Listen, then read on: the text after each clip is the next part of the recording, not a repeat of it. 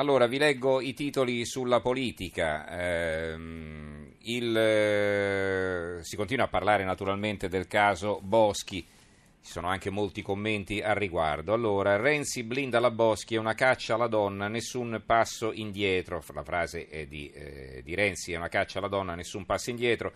I malumori nel PD, due punti, non va candidata, cioè c'è chi pensa, appunto, in dissenso con il segretario del partito, che non andrebbe candidata alle prossime elezioni.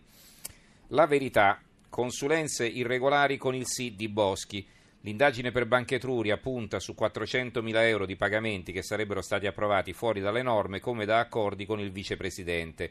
In cambio all'istituto sono arrivate semplici slide. In Toscana in pasticcio, in Italia un disastro è il pezzo firmato da Maurizio Belpietro. Priorità sbagliate. La vicenda non ha ricadute penali e perciò Maria Elena Boschi sarà ricandidata alle prossime elezioni politiche. Matteo Renzi riprova a metterci una pietra sopra e seppellire lo scandalo Etruria ma purtroppo ogni giorno spunta qualche dettaglio che riesuma il crack della banca toscana. Oggi il nostro Giacomo Amadori racconta di una pratica da 400.000 euro che aggirando le regole sarebbe stata varata con il sì del papà dell'allora ministra delle riforme quando già la popolare di Arezzo aveva un piede nella fossa. Si dirà ma che c'entra la figlia se il babbo pasticciava con conti e consulenze? L'indagato è lui, le colpe dei padri non risulta che si ereditino.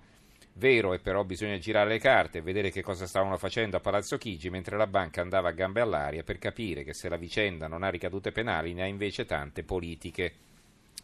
L'opinione, Renzi insiste sulla Boschi, il segretario del Partito Democratico respinge la richiesta di non candidatura della sottosegretaria alle prossime elezioni politiche e sfida le critiche di tutte le opposizioni, saranno i cittadini a decidere.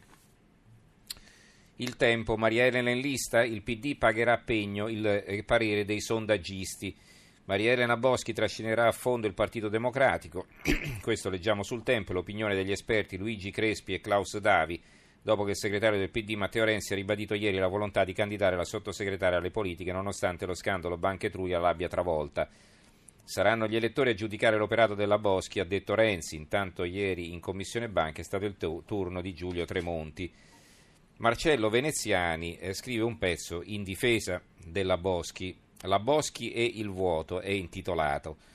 Per Natale sgozziamo la Boschi, la politica in Italia è un moloch affamato di sacrifici umani, per lenirne i veleni e le miserie urge periodicamente uno spargimento di sangue. Il coro cresce, diventa assordante, si concentra su un bersaglio, in quel momento tutti credono che il problema urgente sia eliminare il designato poi, finita la mattanza, consumato il rito e risolta la questione generale, si cerca il nuovo capro espiatorio. Eh, il fatto quotidiano apre così. La Boschi, Gran Turi- la Boschi Gran Turismo, tutte le finte missioni istituzionali. Non solo Etruria, intanto Renzi la appoggia in pubblico, ma in privato ci ripensa. Dal weekend a Madonna di Campiglio le iniziative DEM e poi tanta Toscana, soprattutto Arezzo. La corsa a Roma per le primarie, il volo in Canada 15.000 euro, il valzer delle spiegazioni. Su questo argomento la Boschi Gran Turismo, il Fatto Quotidiano dedica ben due pagine, pagine 2 e 3. Le pagine 4 e 5 invece, Carrai, la difesa è un boomerang che inguaia, inguaia tutto il giglio magico. Servizi di Barbacetto, di Foggia e Roselli, banche, email e pressioni, e l'occhiello. A pagina 6, quindi ben 6 pagine sulla Boschi, Renzi perde altri pezzi, Richetti, Vitalizi, PD vergognati, adesso anche Casini getta la spugna. Il fondo di Marco Travaglio, AAA Di Maio Cercasi, è intitolato Chissà se i 5 Stelle si rendono conto del surplus di responsabilità che grava sulle loro spalle con la rapida e forse irreversibile dissoluzione del PD renziano a giudicare dalle loro spensierate, nel senso di assenza di pensiero, reazione alla catastrofe politica, etica, etica e mediatica del giglio magico sul caso banche, si direbbe di no. L'esultanza per le disgrazie altrui è comprensibile, siamo in campagna elettorale, ma gioire non basta se contemporaneamente non si dà subito agli elettori in fuga dal PD un valido motivo per votare 5 Stelle.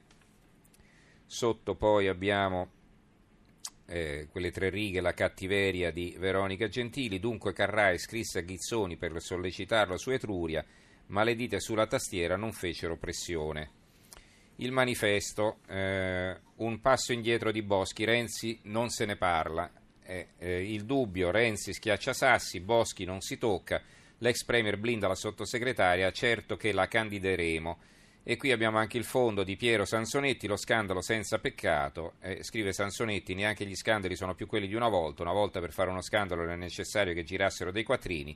Ora si possono fare anche gratis. Ieri provavo a richiamare alla memoria gli scandali politici che ricordo, quelli grandi che fecero scalpore e che per conseguenze politiche e mediatiche, per potenziale di fuoco della stampa e dei partiti politici, possono ricordare questo scandalo di Banca Etruria.